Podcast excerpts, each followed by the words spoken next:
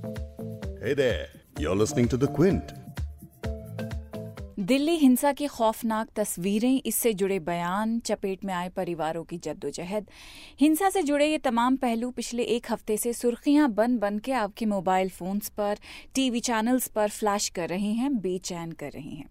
लेकिन करीब 18 साल पहले शुरू हुई एक और हिंसा की कहानी है जिसकी हैप्पी एंडिंग लाने की कोशिश की जा रही है। मैं बात कर रही हूँ अमेरिका तालिबान समझौते की, जिसकी वजह से 18 साल से अफ़गानिस्तान में चल रहे संघर्ष के खत्म होने की उम्मीद जताई जा रही है। लेकिन क्या वाकई इससे शांति की उम्मीद की जा सकती है? और इस समझौते का भारत के लिए क्या मतलब है? इसी पर आज के पॉडकास्ट का फोकस रहेगा। क्विंट हिंदी पर आप सुन रहे हैं बिग स्टोरी पॉडकास्ट। मैं हूँ फबीहा सैयद। आगे पॉडकास्ट में सुनेंगे अमेरिकी राज्य सचिव माइक पोम्पियो को जो समझौते के बारे में कह रहे हैं कि ये अमन कायम रखने के प्रयास का सच्चा इम्तिहान है। तालिबान से हुआ समझौता तभी कारगर साबित होगा जब तालिबान पूरी तरह से शांति कायम करने की दिशा में काम करेगा। और जानेंगे प्रणय कोटास्थाने से कि इस डील को लेकर भारत पर क्या असर पड़ सकता है। यह डील सबसे पहले तो मुझे लगता है आम अफगान लोगों के लिए अच्छी नहीं है। भारत की बात तो दूर है। सबसे पहले तो हमें देखना चाहिए कि अफगान लोगों पर, आम एक अफगान नागरिक पर इसका क्या असर पड़ेगा। प्रणय जियो पॉलिटिक्स पर लिखते हैं। इनसे अफ़गानिस्तान यूएस वॉर के बारे में और कई सारी बातें जानेंगे। फ़िलहाल यूएस तालिबान पैक्ट क्या है वो जान लेते हैं। अमेरिका और तालिबान के बीच शनिवार 29 फरवरी को कतर में शांति समझौते पर हस्ताक्षर हुए। इसके मुताबिक अमेरिका 14 महीने में अफ़गानिस्तान से अपने सैनिक हटाएगा। इससे हो सकता है कि अमेरिका का सबसे लंबा युद्ध शायद खत्म हो जाए। पैक्ट के अलावा दोनों सरकारों के बीच एक ज्वाइंट डेक्लेरेशन भी साइन किया गया है। अमेरिकी विदेश मंत्री माइक पोम्पियो ने कहा तालिबान से हुआ समझौता तभी कारगर साबित होगा जब तालिबान पूरी तरह से शांति कायम करने की दिशा में काम करेगा। इसके लिए तालिबान को आतंकी संगठन अलकायदा से अपने सारे रिश्ते तोड़ने होंगे। यह समझौता इस क्षेत्र में एक प्रयोग है। हम तालिबान पर नज़र बनाए रखेंगे। अफ़गानिस्तान से अपनी सेना पूरी तरह से तभी हटाएँगे, जब पूरी तरह से पुख्ता कर लेंगे कि तालिबान अंतर्राष्ट्रीय समुदाय पर आतंकी हमले नहीं करेगा। चार पन्नों के समझौते पर यूएस की तरफ़ से भेजे गए special representative for Afghanistan reconciliation, mister Zalmay Khalilzad और तालिबान पॉलिटिकल हेड मुल्ला अब्दुल गनी बरादर ने साइन किए। अब इस पैक्ट की खास बातें भी समझ लेते हैं। पहली बात जो इसमें कही गई है, वो आपको मैं पहले ही बता चुकी हूँ, एक बार फिर बता देती हूँ। इस वक्त अफ़गानिस्तान में अमेरिका, जर्मनी और ब्रिटेन समेत अड़तीस देशों की सेनाएँ हैं। अब इनमें से अमेरिका के आठ हज़ार से ज़्यादा सैनिक हैं, जिन्हें इस पैक्ट के मुताबिक अब अपना बोरिया बिस्तर उठाकर वापस अपने घर जाना होगा। और जो तालिबान के ऊपर नज़र बनाए रखने की बात यूएस के विदेश मंत्री माइक पॉम्पियो थोड़ी देर पहले कह रहे थे, उसका यही मतलब है कि अगले चौदह महीनों में तालिबान जिन जिन शर्तों पर साइन कर रहे हैं उनसे मुकरे नहीं। अब समझौते में तालिबान ने किन शर्तों पर साइन किए हैं, जरा वो जान लेते हैं। इस पैक्ट की दूसरी खास बात है तालिबान कमिटमेंट। ये कमिटमेंट कहता है कि तालिबान अपने किसी भी सदस्य या किसी दूसरे व्यक्ति या संगठन को, जिनमें अलकायदा भी है, इनको अमेरिका और उसके सहयोगियों की सुरक्षा के लिए खतरा नहीं बनने देगा और इसके लिए अफ़गानिस्तान की ज़मीन का इस्तेमाल नहीं करने देगा। लेकिन भारत जो अमेरिका के साथ किसी मिलिट्री अलायंस में नहीं है, सिर्फ़ एक स्ट्रेटेजिक अलायंस में है तो इस पैक्ट का असर भारत पर कैसे पड़ सकता है? इसे समझने के लिए मैंने बात की प्रणय कोटास्थाने से, जो बेंगलुरु में तक्षशिला इंस्टीट्यूट में रिसर्च फेलो हैं। तक्षशिला एक थिंक टैंक है, जो पब्लिक पॉलिसी पर रिसर्च करता है।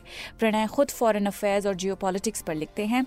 प्रणय, वक्त देने के लिए बहुत बहुत शुक्रिया। पहले तो ये जो यूएस और तालिबान के बीच का समझौता है उसका मतलब क्या है? क्या वाकई इससे अफ़गानिस्तान में अमन होने की उम्मीद लगाई जा सकती है या ये सिर्फ़ एक सिंबॉलिक तौर पे हम देख सकते हैं? तो हुआ यह है कि अमेरिका, जो कि विश्व का सबसे बड़ा पावर है, उसने घुटने टेक दिए हैं साफ़ साफ़ एक आतंकी गुट के सामने, जिसका नाम है तालिबान। और किसी भी आतंकी गुट के सामने घुटने टेकने का नतीजा बुरा ही हो सकता है। अब अमेरिका में यह हुआ है कि पिछले 19 साल से 9-11 के बाद से अमेरिका की फोर्सेस अफ़गानिस्तान में हैं। इस दौरान ना तो वो तालिबान को पूरी तरह से हटा पाए हैं। और ना ही एक ऐसी सरकार स्थापित कर पाए हैं जो अफ़गानिस्तान के सारे लोगों को लेकर साथ चल सके। इस वजह से अमेरिका में भी इस वॉर को लेकर थोड़ी हतोत्साहित हो गए थे लोग और लोग चाहते थे कि अफ़गानिस्तान से बाहर निकल जाएँ। ट्रंप ने भी इसका ज़िक्र किया था कई बार कि वह अपने फोर्सेस को अफ़गानिस्तान से निकालना चाहते हैं। और वह ये जो अग्रीमेंट हुआ है, इसे डोमेस्टिकली एक जीत की तरह पेश करेंगे। वह कहेंगे कि देखिए मैंने जो वादा किया था उसे निभाया निभाया और अब हमारे लोग अफ़गानिस्तान में इसके बाद मरेंगे नहीं। तो इस तरीके से ये डोमेस्टिक कारणों की वजह से अमेरिका ने अचानक ये निर्णय लिया है कि झटपट वो अपना बोरिया बिस्तर बाँध कर निकल जाए। इसका नतीजा ये होगा कि पिसेंगे आम अफगान लोग, क्योंकि इस अग्रीमेंट में ना तो अमेरिका ने अफगान सरकार को रिकग्नाइज किया है और दूसरी ओर उन्होंने अफगान सरकार की ओर से ये कमिटमेंट भी दे दी है कि पाँच हज़ार कैदी जो तालिबान के हैं, अफ़गान सरकार के पास, उन्हें रिहा कर दिया जाएगा। तो इस वजह से जो आम अफ़गान हैं, उन्हें काफ़ी मुश्किलों का सामना करना पड़ेगा। तालिबान जैसे आतंकी गुट का अहदा बढ़ेगा। वह कहेंगे कि, देखिए, हमने विश्व के सबसे बड़े पावर को घुटनों तले ला दिया। और वह कहेंगे, इसी वजह से पाकिस्तान का भी अहदा बढ़ेगा एक तरीके से, और सिविल वॉर जैसी हालत हो सकती है अफ़गानिस्तान में, जो कि बहुत ही बुरी खबर है। तो मुझे नहीं लगता कि ये जो अग्रीमेंट हुआ है, इसकी वजह से कोई पीस होगी, कोई अमन शांति होगी। मुझे तो लगता है कि अफ़गानिस्तान में अनफॉर्चुनेटली स्थिति और बुरी होने वाली है। अब जब आप कह रहे हैं कि अफ़गानिस्तान में स्थिति और बिगड़ने वाली है तो भारत पर क्या असर पड़ेगा? क्योंकि भारत ने यूएस ही के भरोसे वहाँ इन्वेस्ट किया है। अब यूएस प्रेजेंस उतनी नहीं रहेगी जितनी थी तो सिक्योरिटी के लिहाज से इस डील को लेकर हमें किस तरह से सतर्क रहना चाहिए? यह डील सबसे पहले तो मुझे लगता है आम अफगान लोगों के लिए अच्छी नहीं है। भारत की बात तो दूर है, सबसे पहले तो हमें देखना चाहिए कि अफगान लोगों पर, आम एक अफगान नागरिक पर इसका क्या असर पड़ेगा? तो उस मामले में मुझे लगता है इसका नतीजा नकारात्मक ही होगा। अब भारत की ओर अगर आप पूछे तो भारत पिछले कई वर्षों से तमाम इकोनॉमिक प्रोजेक्ट्स चला रहा है और अफ़गानिस्तान में भारत बहुत पॉपुलर है क्योंकि भारत ने उनके पार्लियामेंट, सलमा डैम और कई हेल्थ क्लिनिक्स और हॉस्पिटल्स वगैरह स्थापित किए हैं तो भारत के जो तमाम इकोनॉमिक प्रोजेक्ट्स थे, वह एक यूएस सिक्योरिटी की बदौलत भी चल रहे थे, क्योंकि जो अफ़गान नेशनल डिफेंस फोर्सेस हैं, उनका, उनको अमेरिका का सिक्योरिटी सपोर्ट मिल रहा था। तो अब जब अमेरिका का सिक्योरिटी सपोर्ट कम हो जाएगा तो ये इकोनॉमिक प्रोजेक्ट्स थोड़े डेंजर में आ जाएँगे। पाकिस्तान फोर्स लगाएगा तालिबान के द्वारा कि कुछ एक जो ये प्रोजेक्ट्स हैं, ये रुक जाएँ। जैसे एक प्रोजेक्ट है चबाहर पर, चबाहर बंदरगाह बन रहा है ईरान में, जो, जिससे कि ईरान से तमाम रिसोर्स को फैसिलिटेट किया जाए अफ़गानिस्तान में। और पाकिस्तान पर जो एक डिपेंडेंसी है अफ़गानिस्तान की, उसे कम किया जाए। अब जब तालिबान वापस आ जाएगा तो वापस ये चबाहर बंदरगाह पर काम थोड़ा रुक सकता है। तो इकोनॉमिकली भारत को इसका बिल्कुल फ़ायदा नहीं मिलेगा। पॉलिटिकली आप देखें तो ये जो हक्कानी नेटवर्क है, मैंने जैसा पहले कहा, हक्कानी नेटवर्क ने भारत के दूतावास पर भी हमला किया है। पहले तो हक्कानी नेटवर्क के पावर में आते ही वापस टेररिस्ट ट्रेनिंग वगैरह वगैरह शुरू हो सकती है हक्कानी नेटवर्क द्वारा अफ़गानिस्तान के ईस्टर्न प्रोविंसेस में, जैसे खोस्त पक्तिका लोया पक्तिया ये सब एरियाज़ हैं जहाँ पर हक्कानी नेटवर्क का काफ़ी दबदबा है। हो सकता है कि पाकिस्तान अपने कुछ टेररिस्ट वहाँ पर भेज दे ट्रेनिंग वगैरह के लिए और उस वजह से भारत को इसका नुकसान हो सकता है। प्रणय से बातचीत जारी रखेंगे, लेकिन पहले भारत और तालिबान के बीच जो एक तलखी भरा पास्ट रहा है, उसकी भी बात कर लेते हैं। तालिबान और भारत की बात करते हैं तो 1999 में हुआ आईसी 814 हाईजैक याद आता है।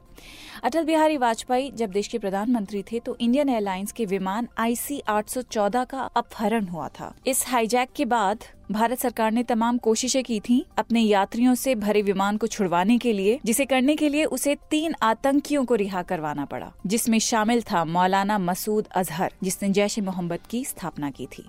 अब इन तलखियों के बावजूद तालिबान और यूएस के बीच जो समझौता हुआ है, उसमें भारत की अहम भूमिका रही है।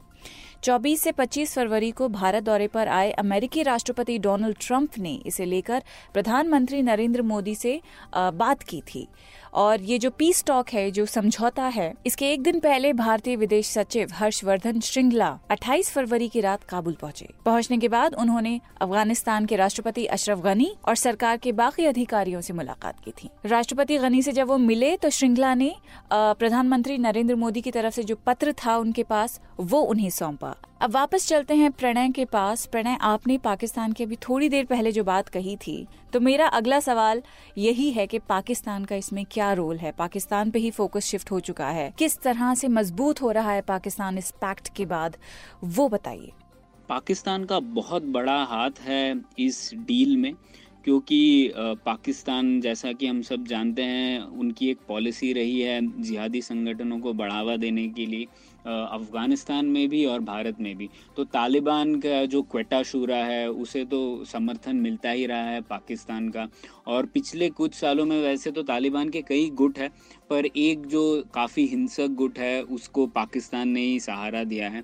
और हक्कानी नेटवर्क, जो कि एक और अब तालिबान से अब जुड़ चुका है एक ग्रुप उसके लोगों ने काफ़ी सीआईए के लोगों को मारा है, भारत के दूतावास पर अटैक किया है। ऐसी एक जिहादी संगठन को भी पाकिस्तान ने सहारा दिया था। तालिबान और हक्कानी नेटवर्क इन दोनों को नेगोशिएटिंग टेबल पर लाने के, पाकिस्तान का बहुत बड़ा योगदान था। तो मुझे लगता है पाकिस्तान में जो पाकिस्तान का मिलिट्री जिहादी कॉम्प्लेक्स है, वो बहुत खुश होगा आज उनकी इस डील की बात, क्योंकि उनकी जो ये पॉलिसी रही है, उसकी कुछ हद तक एक जीत सी हुई है, क्योंकि अमेरिका बाहर जा रहा है और अब जो पाकिस्तान के प्रॉक्सी एक्टर्स हैं हक्कानी नेटवर्क और तालिबान, वह कुछ हद तक अफ़गानिस्तान पर कंट्रोल कर पाएँगे और यही पाकिस्तान काफ़ी अरसे से चाह रहा था और उन्हें यह हासिल होगा कुछ हद तक अब। फिर से जरा यूएस तालिबान समझौते में कही गई बातों की तरफ़ आते हैं। समझौते में कैदियों को रिहा करने की भी बात है। अल जजीरा की एक रिपोर्ट के मुताबिक अफ़गानिस्तान में युद्ध विराम के लिए तालिबान ने समझौते में अपने पाँच हज़ार लोगों की जेल से रिहाई की मांग की है। कुछ दिनों के बाद दोबारा से ऑफिशियल्स बैठेंगे, बात करेंगे, लेकिन उस मीटिंग में औरतों की और माइनॉरिटीज को लेकर जो पॉलिसीज़ अब बनेंगी, इलाके का विकास किस तरह से होगा, इस सब पे चर्चा की जाएगी। अब जब अमेरिकन ट्रूप्स अफ़गानिस्तान से हट जाएँगे तो अफ़गानिस्तान ही के अंदर किस तरह का पावर स्ट्रगल सामने आएगा वो एक बड़ी इंपॉर्टेंट चीज़ है। प्रणय, जरा हमें इसके बारे में बताइए कि अब अफ़गानिस्तान के ही अंदर जो सियासत होने वाली है, वो किस तरह की दिखेगी? अफ़गानिस्तान के अंदर पावर स्ट्रगल काफ़ी लेवल्स पर होने वाला है। अब आप सबसे पहले तो शुरू कीजिए तालिबान से ही। तो तालिबान खुद एक यूनाइटेड ग्रुप नहीं है, उसमें ही अलग अलग फैक्शंस हैं हक्कानी नेटवर्क का भी दबदबा बढ़ा है तालिबान नेटवर्क के अंदर ही। तो तालिबान के गुट हैं, वही लड़ेंगे एक दूसरे के बीच में और चाहेंगे कि वह कंट्रोल कर सके ज़्यादा से ज़्यादा पार्ट दूसरा आप देखें तो तालिबान जब अपने फुल पावर्स में था 1996 और 2001 के बीच, उस दौरान भी वह नॉर्दर्न अफ़गानिस्तान और सेंट्रल अफ़गानिस्तान पर कंट्रोल नहीं कर पाया था। तो क्योंकि उन एरियाज़ में तजीक लोग हैं हज़ारा लोग हैं उज़्बेक लोग हैं जिन्हें जो ये जिन्हें ये तालिबान की जो मैंटेलिटी है, वो उनसे बिल्कुल सहमति नहीं थी। तो वह लोगों ने काफ़ी अपोज किया था। एक नदन अलायंस नाम का भी एक फोर्स था जिन, जिन्होंने रशिया, ईरान और भारत की मदद से तालिबान को रेजिस्ट किया था। तो यह सब गुट वापस तैयार हो जाएँगे तालिबान की एकदम मेडिवल मेंटेलिटी से लड़ने के लिए। तो वह एक और सिविल वॉर जैसी सिचुएशन बन सकती है अफ़गानिस्तान में। तीसरी और आप देखें तो जो अफ़गानिस्तान की लेजिटिमेट सरकार है उसी की उसको तालिबान बिल्कुल नहीं मानता है, जबकि और ये आप अगर डील पढ़ेंगे तो उसमें इस सरकार का कोई मेंशन ही नहीं है। तो जो ये होगा कि ये जो सरकार है इसे भी तालिबान से जूझना पड़ेगा और आगे जो इंट्रा अफगान नेगोशिएशंस होने वाले हैं, उसमें ये सब डिफरेंसेस सामने आ जाएँगे। तो ये भी एक, इस, ये तीसरे लेवल का कॉन्फ्लिक्ट है। चौथा आप देखेंगे तो जो तालिबान है इन ये काफ़ी उनकी रूढ़ीवादी सोच है। तो जो विमेंस राइट्स हैं ह्यूमन राइट्स हैं, इन चीज़ों का कोई मेंशन नहीं है इस अग्रीमेंट में। तो तालिबान अगर अपनी ये रूढ़ीवादी विचार आज के अफ़गानिस्तान पर इम्पोज करने की कोशिश करेगा तो फिर से क्लैशेस होंगे। क्योंकि अफ़गानिस्तान काफ़ी बदल चुका है, काफ़ी मॉडर्नाइज भी हो चुका है। तो ये क्लैश होगा। तो मुझे लगता है कि ओवरऑल अफ़गानिस्तान में सिविल वॉर जैसे सिचुएशन हो जाएगी। और जहाँ तक कि लोग ये बोल रहे हैं कि ये डील के बाद शांति अमन हो जाएगी, मुझे तो ऐसा बिल्कुल नहीं लगता। ब्राउन यूनिवर्सिटी के इंटरनेशनल एंड पब्लिक अफेयर्स के वॉटसन इंस्टीट्यूट की अक्टूबर 2019 की एक रिसर्च के मुताबिक 2001 से अफ़गानिस्तान युद्ध में लगभग डेढ़ लाख से ऊपर लोग मारे गए हैं। मारे गए लोगों में से चालीस हज़ार से ऊपर सिविलियंस मरे हैं। इसके अलावा युद्ध ने गरीबी मेल न्यूट्रिशन पुअर सैनिटेशन और हेल्थ केयर में कमी देखी है, जिसका सीधा असर अफगानों के स्वास्थ्य पर पड़ा है, उनकी मेंटल हेल्थ पर पड़ा है। अब प्रणय से हम जानते हैं कि अफ़गानिस्तान में हिंसा की जो खौफनाक कहानी है, वो किस तरह से शुरू हुई थी 9/11 के बाद क्या क्या हुआ है अफ़गानिस्तान में, आम लोगों ने किस तरह सफ़र किया है? प्रणय इस सब के बारे में हमें बताइए। नौ ग्यारह के पहले की स्थिति क्या है, पहले वो समझ लेते हैं। तो नौ ग्यारह के टाइम पर तालिबान काफ़ी कंट्रोल था उनका अफ़गानिस्तान के ज़्यादातर हिस्से में। जबकि जो तालिबान की सरकार थी, उसे पूरे विश्व में सिर्फ़ तीन देश ही मानते थे। यूएई सऊदी अरेबिया और पाकिस्तान। तो जो अफ़गानिस्तान की लेजिटिमेट सरकार थी, वह बुरहानुद्दीन रब्बानी की सरकार थी और उसे ज़्यादातर लोग मानते थे इंटरनेशनली पर उनका अफ़गानिस्तान के काफ़ी कम हिस्सों पर कंट्रोल था उस दौरान। तो जब नौ ग्यारह हुआ, उस, उसके बाद अमेरिका ने तालिबान को अमेरिका ने ये डिसीज़न लिया कि वह तालिबान और अलकायदा दोनों का खात्मा कर देंगे अफ़गानिस्तान में। तो इसी के बाद अटैक शुरू हुए अफ़गानिस्तान में और जो नदन अलायंस थी, जो कि बुरहानुद्दीन रब्बानी की सरकार वगैरह के साथ जुड़ी हुई थी उस, वह लोग भी रेजिस्ट कर रहे थे तालिबान को। तो नदन अलायंस और अमेरिका का सपोर्ट भारत रूस ईरान के सपोर्ट इन सबको मिलाकर उन्होंने तालिबान को खदेड़ दिया और उसके बाद एक बॉन्ड समझौता हुआ, जिसमें हामिद करजई साहब की सरकार बनी। ठीक है? तो यह सब चीज़ें हुई और मुझे नहीं लगता कि अफ़गानिस्तान की नौ ग्यारह के बाद सिर्फ़ डिस्टेबलाइजेशन वाली स्थिति हुई है। बहुत कुछ अच्छी चीज़ें भी हुई है। जो तालिबान की रूढ़ीवादी विचार थे, उनका साफ़ साफ़ रिजेक्शन हुआ है और काफ़ी अच्छी चीज़ें भी हुई हैं उस दौरान। तो बहरहाल यह भी था कि तालिबान को पूरी तरीके से मात नहीं दे पाया ना तो अमेरिका दे पाया और ना ही नदन अलायंस दे पाया। तो तो तालिबान वापस उन्हें सहारा मिला पाकिस्तान से। तो पाकिस्तान एक डबल गेम खेल रहा था। नौ ग्यारह के बाद एक तरफ़ अमेरिका को बोल रहा था कि हम आपको सपोर्ट करेंगे तालिबान को हराने के लिए और दूसरी ओर उसी तालिबान को पाकिस्तान सपोर्ट कर रहा था क्वेटा वगैरह वगैरह जगह पर। और आ, हम लोगों ने काफ़ी टाइम भारत की तरफ़ से ये डबल गेम की बात अमेरिका को बताना चाहा, पर अमेरिका एक तरीके से अंधा था इस बारे में और वह इग्नोर करते रहे इस बात को कि पाकिस्तान ये डबल गेम खेल रहा है।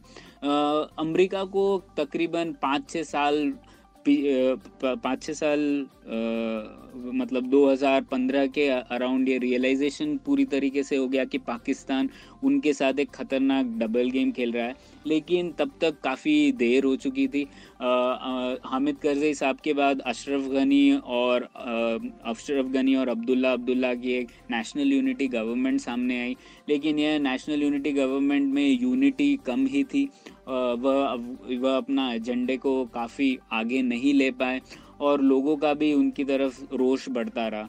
तो तालिबान छोटे मोटे अटैक्स करता रहा, काफ़ी शहरों में रूरल अफ़गानिस्तान पर उनका थोड़ा कंट्रोल रहा। तो इस इस सब चीज़ों के में पाकिस्तान तालिबान को सपोर्ट करता रहा और धीरे धीरे तालिबान का कंट्रोल बढ़ता गया एक बार फिर अफ़गानिस्तान में। बहरहाल अमेरिका और दूसरे देश जो सपोर्ट कर रहे थे अफ़गानिस्तान सरकार को उनमें भी एक थकान आ गई। उन्हें लगा कि ठीक है, अब अलकायदा ख़त्म हो गया है तो हमें अपने फोर्सेस को इतनी ज़्यादा तादाद में रखने की ज़रूरत नहीं है। तो इस वजह से तालिबान मिलिटरीली काफ़ी ग्रो करता गया। फिर आई बात आइसिस की, ये आइसिस की एक कहानी आ गई कि ये आइसिस वाले लोग अफ़गानिस्तान में आ जाएँगे। तो उस डर से लोगों को लगा, अरे अफगान आइसिस और तालिबान में शायद कम खराब तो तालिबान वाले लोग हैं। तो ठीक है, आइसिस को हराने के लिए क्यों ना हम तालिबान के साथ एक शांति समझौता कर लें। तो यह तालिबान की एक जीत हुई और इसी वजह से अब हम देख रहे हैं कि एक शांति समझौता हो रहा है तालिबान के साथ, जिसमें अफ़गानिस्तान सरकार को दरकिनार कर दिया गया है और अमेरिका को बस यह चाहता है कि वह जल्द से जल्द अफ़गानिस्तान से बाहर निकल सके। अमेरिका और तालिबान के बीच शांति समझौते और अमेरिकी सेनाओं का अफ़गानिस्तान से जाना पूरे इलाके में कितनी शांति लाएगा? जियो किस तरह से शिफ्ट होंगी, ये अभी पक्के तौर पर नहीं कहा जा सकता। इराक इसका एक उदाहरण है। अमेरिकियों के जाने के बाद इराक एक ऐसा बारूद का ढेर साबित हुआ जो रह रह के फटता रहा। लेकिन हाँ शांति की पहल कोई भी करे, कहीं से भी हो, सो उसका वेलकम करना चाहिए, स्वागत योग्य है वो। और ये जो पैक्ट हुआ है यूएस और तालिबान के बीच, इससे कम से कम, छोटी सी सही, उम्मीद तो जगी है। इस पॉडकास्ट के एडिटर नीरज गुप्ता हैं और इसे प्रोड्यूस किया है फबीहा सैयद ने। अगर आपको द बिग स्टोरी सुनना पसंद है तो क्विंट हिंदी की वेबसाइट पर लॉग ऑन कीजिए और हमारे पॉडकास्ट सेक्शन का मज़ा लीजिए।